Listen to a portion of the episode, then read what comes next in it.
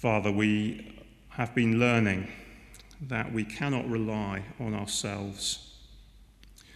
Through this time of pandemic, we've realized even more our human frailty. But we praise you that you are a God of mercy who's not abandoned the human race. But you've sent your Son into the world so that we might know you through him. And so we pray now that through your word we would come to know Jesus better, see what it means to live for him today in our lives. We pray in Jesus' name. Amen. Now, following the um, tragic uh, news of the death of Chadwick Boseman last week, uh, we watched Black Panther for the first time in our house. Uh, if you've not seen it, it is a, a, different kind of superhero movie, and it's absolutely worth watching, and it has interesting messages on a number of different levels. But in a, an early scene in the film, there's a, there's a challenge, there's a fight scene. Um, and uh, I'm going to try and get that up on the screen. I don't know whether that is going to. There it is. Uh, so, um, M'Baku challenges Prince T'Challa uh, who's played by Boseman, um, to the throne of Wakanda and the right to be called the next Black Panther. It's a classic superhero fight scene. We're cheering for T'Challa, but what's this? It looks like he's going to lose. And at one point, M'Baku looks at T'Challa through his rather intimidating mask that you can see there, and he hisses, Where is your God now? Now, that's a sort of classic superhero movie trope, isn't it? Of course, what happens next? You know, spoiler alert if you, if you can't see it coming, out of nowhere, T'Challa manages to overpower M'Baku against the odds.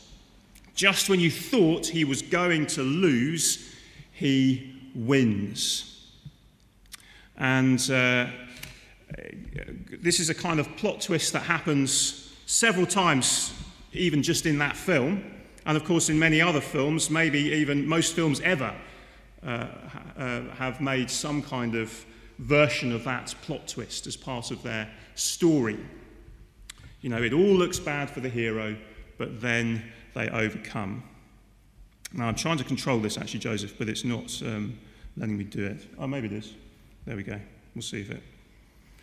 Okay. So, um, Here's the thing about that, though. Here's the thing about that, that trope, that kind of it looks like we're going to lose. They got this from Jesus. The shape of his life, the shape of his ministry, the shape of his kingdom is winning when it looked like he'd lost. It's strength in weakness, conquering through being conquered, living when he was dead. And yet, despite all the superheroes picking up this theme, despite all the books doing the same, a lot of people still struggle to get this about Jesus. I went for a walk with Moses, not, not you know, obviously the, the church caretaker, not the prophets, in case that's not clear. We, we got talking to some Hare Krishna followers who we met on the heath. And uh, they were there quite a lot during lockdown. I don't know if you encountered them, if you were out there. And uh, we just started talking to these guys who, who were sort of singing and handing out literature. And, they, and this guy said to, said to us, so, so you're Christians? Well, well, tell me, I've never understood this. Why did they kill Jesus? You know, he was a prophet, he was a good man, he was a great teacher. Why did they kill him? I've never understood it, but as we tried to help him to understand, he hit on the central thing about Christianity. Look, this is the point. And it's the only thing that helps us make sense of those moments when it feels like the world is yelling at us, Where is your God now? Now, it's a new start today in here. It's a new start for some this week with new terms, new schools, maybe trying to get back into the office or whatever. But it's the, the strangest new start uh, many of us have ever had, isn't it? Maybe despite the summer and the nice weather actually, no, we're exhausted, we're bewildered, we're confused, numb, wondering where is God in all this? Is it really worth being a Christian? Does it help? Does it make any difference? Would it make any difference, someone might ask, if you're not there yet? Or maybe it just feels like Christians are more and more on the back foot in the world, you know, subordinate to the whims of the government's latest thoughts on public gatherings, or just that being public in any way about your faith at work or at school is just not realistic. It's hard. You don't know where to start. You fear what might happen if you speak up. And of course, it's, it's like that just a little bit for us in London. Well, what is it like for a believer facing persecution in North Korea or South Sudan or northern Nigeria? The reading we heard from Matthew, Matthew chapter 11, starts with someone who might very well be feeling baffled and bewildered. Someone to whom people might very well have been saying, Where is your God now? as he sat in chains in prison. John the Baptist was a, an eccentric figure. He had an unusual taste in uh, clothing and uh, in his dietary habits. Do you want to get that next one up, Joseph, just for a moment? Uh, he'd, he'd landed in prison because he'd preached uncomfortable truths to King Herod and his wife Herodias. Herodias was both Herod's wife and his brother's wife. And John the Baptist had said to them, This is not how God has set up sex and relationships and marriage. And the thing was, it wasn't what Herod, the so called king of the Jews, wanted to hear. So he put John in prison. So here is John at the beginning of chapter 11, kicking off these three chapters that we're going to be looking at this term. Three chapters of Jesus unfiltered. That's what we're calling this series because in these chapters, we get to see him saying and doing extraordinary things that divide those who listen into those who listen eagerly and want to hear more, and those who reject him and walk away. You can put that down now, Joseph. We're in the third main section of Matthew's Gospel. You may be aware Matthew divides up the book into five main sections, and in each uh, section you get some narrative, some story of what Jesus did, and then some teaching, what Jesus said.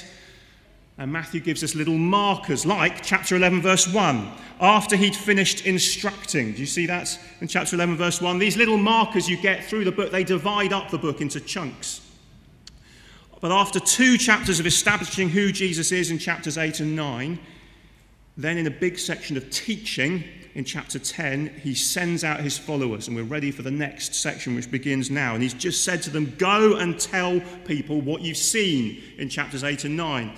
And it's as if chapter 11 is then beginning with the response, Really? But what, are we really going to do this? We're really going to go out and tell people about what, what we've seen Jesus doing? What about the opposition that we're going to face, inevitably? And that is where baffled and bewildered John the Baptist finds himself, and where the bewildered believer might find themselves today. Where is your God now? Why is life as a Christian, following him, telling others about him, why is it turning out to be so difficult. And in these verses, we hear Jesus, unfiltered, say two clear and uncompromising things that make us, help us to make sense of life here and now in London. If you want to get clear on what God is doing in the world and how it all fits together, we see here look at what Jesus did, verses 2 to 6 and listen to what God said beforehand, verses 7 to 15. So, first, look at what Jesus did. Here is John the Baptist in prison, and he says, I don't get this. Are you the one who was to come, or should we expect someone else? Can you see why he might be so confused and asking that question? He's got this sense that, well, maybe, you know, from what I've heard, Jesus might be the Messiah, the promised one. But when he goes and reads his Hebrew Bible, he's only seeing the bits about the Messiah coming to rescue Israel from her enemies. He's only seeing what he wants to see. He's seeing he wants the Messiah to come in judgment and sort everything out. That's what he's longing for. And you know, it makes sense, doesn't it? He's in prison. He, he's a victim of gross injustice at the hands of Herod, the Romans' puppet king. Who wouldn't want justice in that situation? And it's the same kind of thing people cry out today, isn't it? Why does it have to be so hard, God? Why aren't you sorting it out now if you're so powerful and the creator and sustainer of the universe? And so Jesus says to John's followers who've come with the message, look at verse 4. He says, Go back and report to John what you hear and see. The blind receive sight. We don't need that yet, actually. Um, the blind receive sight, the lame walk, those who have leprosy are cured. The deaf hear, the dead are raised, and the good news is preached to the poor. And there's a couple of things going on there. Jesus is summarizing what we saw in chapters 8 and 9 last year, if you were here. Chapters 8 and 9 are the second main part of, of Matthew's gospel. Now, um, uh, what, we, what we see is him pointing back to what he said and did in those chapters. Just extraordinary things healing the sick, walking on water, raising the dead, calming a storm. What kind of man is this, they say, as they see these things? So, Jesus says, Go and tell John what you've seen and what others have told you that they've seen, and uh, that will help him to understand who I am. But there's a little bit more to it because Jesus is also alluding to two important passages in the book of Isaiah which talk about the coming of the Messiah. So we can have those up. That, that, Joe, if you want to put that up, the next one. Um, just on the screen, we've got a couple of verses for us. So, Isaiah 35. Just compare what Isaiah, this is writing 800 years before Jesus, what he says about the coming one, what he's going to do. Uh, verse 5 Then will the eyes of the blind be opened well, 11, Matthew 11, verse 5, the blind receive sight. The, the ears of the deaf will be unstopped. Well, verse 6, the deaf hear, Matthew, we, we, Jesus says. The lame leap like a deer. Well, verse 5 in Matthew, the lame walk. But we go on to the next one, just the bit before verse 4, Uh, do you notice what he says? He says, Say to those with fearful hearts, Be strong, do not fear. Your God will come. He will come with vengeance, with divine retribution. He will come to save you. So, can you see what's going on? Isaiah 35, verse 4, is what John has in mind when he thinks of the Messiah. He's got that divine retribution, vengeance bit in mind. He's thinking, That's what I need. I'm in prison. I need that. And he's thinking, therefore, if you say you're the Messiah, well, why am I still suffering? Why am I still here in prison? And it's as if Jesus is saying back to him via his followers, the message back to him don't just read the bits of the Bible that suit your personal agenda. Don't cherry pick, don't read out of context. You know, those things are still things we need to be careful about today, aren't they? Look at all of it, Jesus is saying, and see, I am doing what Isaiah and the prophets said I would do. And then chapter 61 in Isaiah, if we go on to the next one. The Messiah there in chapter 61 is pictured as, as saying, The Spirit of the sovereign Lord is on me, because the Lord has anointed me. And that's the Messiah word, anointed one, to preach the good news to the poor. And the poor in Isaiah are not merely the physically poor, but those who are suffering in a world spoilt by sin. And Matthew makes the same point in the Beatitudes, chapter 5. What, do you remember what he says? Famous verse. He says, um, uh, Jesus says, Blessed are the poor in spirit, for theirs is the kingdom of God. So, Matthew chapter 11, verse 5, Jesus is saying, can you see? Look, the good news is being preached to the poor. Not news of physical prosperity, as if that will save you, but news that there is a better future. There is a new reality that centers on Jesus and gives you access to God's mercy. See, the issue of John the Baptist's truncated hope that he just wants the judgment bit that's going to sort everything out and vindicate God's people. But what becomes clear in the New Testament is that if you just long for judgment and justice and everything to be put right, there's a problem. Because when God's sword of judgment falls, it won't just fall on the Romans, and it won't just fall on the puppet king, and it won't just fall on the oppressors and the persecutors and the oppressors of the 21st century. It will fall on all of us, that sword of judgment for the part we've played in spoiling God's good world with sin. Yes, judgment will come, but first, hear about God's mercy. And so that's pictured then in this ministry that Jesus has had of healing the blind and the deaf and the lame and raising the dead. That is good news to those suffering in a fallen world, whether in prison or sidelined, on the front line, work or at school or wherever it might be. Jesus is saying, don't miss what is happening. Judgment's going to come, justice will come. Yes, that, that day will come. And if you, are, if you are a suffering member of God's people, you need to know that. But for now, there is a window of opportunity. There is mercy right here, right now, for those who will consider the evidence. Go and look and see what Jesus has said and done, and come to Him. It was a window of opportunity for them. It's a window of opportunity for us now.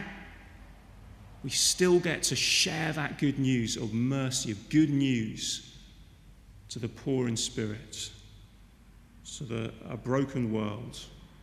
It's a window of opportunity for the world around us. We might feel on the back foot. We might feel that, you know, getting out of COVID in one piece is just the, you know, the only goal we have. But Jesus says, no, look at the evidence of who he is and what he's done, and lift your eyes to what is really going on. You know, if you're struggling with COVID and the knock on effects that it's having in the world around us, well, how much more is the world around us struggling with those things? And maybe going to suffer even more in the months to come. How much more does this world need to hear of a Messiah in whom is new, restored, sickness free, death defeating life? Yes, God is going to come and He's going to sort out the mess, but it's not going away yet. But that means the window of opportunity to share God's mercy before that judgment comes is here. So if you're struggling with assurance, or if you're feeling far from God, if you're wondering, you know, is it worth carrying on as a believer? Well, come back to who Jesus is and what he's done. That's what he's saying here. That's what he's saying to John, who's struggling with these things. Go and read chapters 8 and 9 again of Matthew and just see as it lays out. Look at the authority, look at the power of this Messiah Jesus. Look at how he can just calm a storm with a word. You're feeling anxious, you need to know he is the one with all authority over everything that terrifies us. Look at his power over sickness. Just with a word, he can restore someone to full health. Look at his power over death. You know, don't say, oh, well, you know, there is no God, so this could not possibly have happened. That's a very poor circular argument, isn't it? If there is a God, is this not exactly what might have happened? Does this not begin then to make far more sense of the messed up world that we live in? Than the, you know, what's the alternative? The alternative is it's all utterly random, utterly meaningless, and utterly bleak. No hope at all, even if we get out of COVID. No real hope at all. Well, blessed is the one who does not fall away on account of me, says Jesus. Go back to him. Go and look at who he is and what he's done. But then he, he, he continues. So, second big thing to see in these verses from verses 7 to 15. Listen to what God said beforehand. We've seen, look at what Jesus did. Now listen to what to God said beforehand. Now, Jesus is talking not to John's followers, but to the crowd who've been listening. Have you got this? He says. Can you puzzle out what's been going on? You've all been out in the desert to hear John the Baptist preach. So think about him, Jesus says. Was he a reed swaying in the wind? Verse 7. Can you see that? In other words, was he just a guy who would say whatever he thought his audience wanted to hear? That's what that picture makes you think of. You know, but just whichever way the wind is blowing, I'll go with that. Like, you know, like some politician who's already on their third U turn of the week because they're so desperate to keep up with public opinion. No, John the Baptist wasn't like that. He was the opposite of that, with his camel hair shirt and his locust diet and his uncompromising message to King Herod. So, okay, it wasn't that. Was it then someone dressed in fine clothes? And what would that imply? That would imply that he was sort of in the pay of a rich patron. You know, just, just a sort of puppet. Uh, people, the, the rich backer behind the scenes manipulating things. No, no, you wouldn't have found him out in the desert if he was like that. You'd have found him in the palace. And note, actually, that is where John is now, but he's not dressed in fine clothing, putting his feet up. He's in the dungeon in the king's palace. That's not the kind of guy John is. You see, he's not in the pay of the crowd and he's not in the pay of some patron or secretive backer. He's his own man, he's God's man. He's a prophet. Now, why does this matter? It matters because who he is is bound up with who Jesus is. That's why we need to, to understand this and, and, and see what Jesus is saying. So look at see what he says, verse 10. He, um, John was searching for the one to come. And we heard uh, Roger read for us in, in, Malachi in the first reading about the, that was the prophecy of the one to come before the return of the Lord, the one to prepare the way. And Jesus is saying, actually, they, they, the people had read that and thought that the one who was going to come and prepare the way would be the Messiah and then God would come. But that, and Jesus is saying, no, you, actually, you've misunderstood this. That was John verses 14 and 15, the prophets talked about Elijah coming again, and then God would return, and the, the, sort of Elijah figure would be the Messiah. No, actually, John's doing the preparation work, which makes me, Jesus, the Lord Himself, appearing now here on earth. Do you see? It's kind of fast forwarding the script. The thing that you thought would happen only at the end of history, when God would finally sort of show up and sort things out, no, that's, that's beginning now in the middle of history. John has done the preparation work, he's the final prophet, and he's the final sort of signpost for that. But all of history up to this point has been pointing to me, Jesus is saying. So he doesn't just pop out, out of nowhere in history, he comes in fulfillment of all God has previously said. So, again, to the skeptic, to the doubtful, to the one struggling, to the one wondering where God is and what he's doing, Jesus says, Look at the evidence. Look at what I did 2,000 years ago, chapters 8 and 9. But also, look at how I came in fulfillment of all that had been said and done previously, which is recorded in God's word. So, listen to what God said. See, Jesus is the final crowning piece of the jigsaw. So put the next slide up, Joe. If you're trying to finish a jigsaw and you've lost that final piece, you know, maybe you're doing a jigsaw of the nativity scene randomly, and the final piece that's missing is the baby in the manger. And the whole thing, if you look at it, it doesn't quite work, does it? It's missing the, the, the, the thing that matters at the heart of it. Everyone's sort of looking at nothing. And it doesn't work. It's puzzling, it's frustrating. And you're thinking, where have I put that? When you find that final piece and it's under the table, uh, you've got kicked out of the way, and you don't just know it's the right piece because of what it has on it.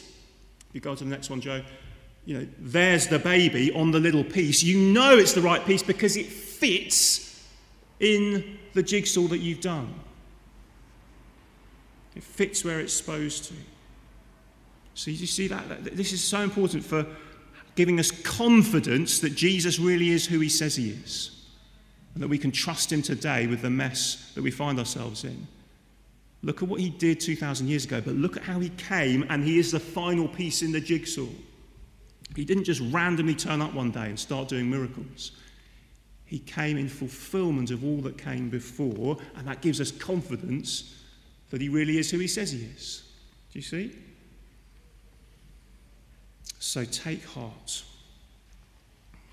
Verse 11 John the Baptist is the greatest prophet but he's still just a prophet. Anyone who comes into the kingdom simply by believing in Jesus is greater than him, says Jesus. The window of opportunity is open. Come to him now, bring others to him now. Verse 12, it's going to be hard. Expect violent rejection. That's how it's always been. You see, it's not that the prison door will miraculously open. It's not that the coronavirus will go away overnight. It's not that illnesses will always be healed and death always postponed here and now. It's not that Christians will live a carefree life free from persecution and attack. And we need to, we need to understand that. We need to not have the wrong expectations. But we need to see, you know, Jesus came and did those things 2,000 years ago in fulfillment of what was promised as a sign of what is to come in the new heavens and the new earth and as a sign of what is available to those who trust in Him to know that there is real hope for the future, that there is a real perfect world to come with Him at the heart of it. And there's a window of opportunity now to come to Him and trust Him and be ready for that day when God comes in the end and Jesus returns to sort everything once and for all. So come to him today. That's the message. Do you see? Where is your God now? Well, he's holding the door open to the kingdom. Come and be part of it and live it while the opportunity is still here.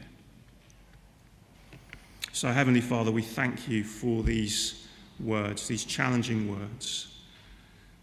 And whether we're anxious, whether we are confused, bewildered, baffled, longing for a resolution to difficult times.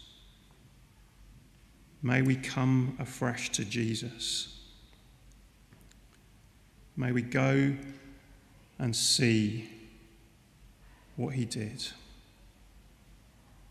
The blind receive sight, the lame walk, those who have leprosy are cured, the deaf hear, the dead are raised, the good news is preached to the poor. And may we then come in this window of opportunity to trust Him for ourselves and to then invite others to do the same. Amen.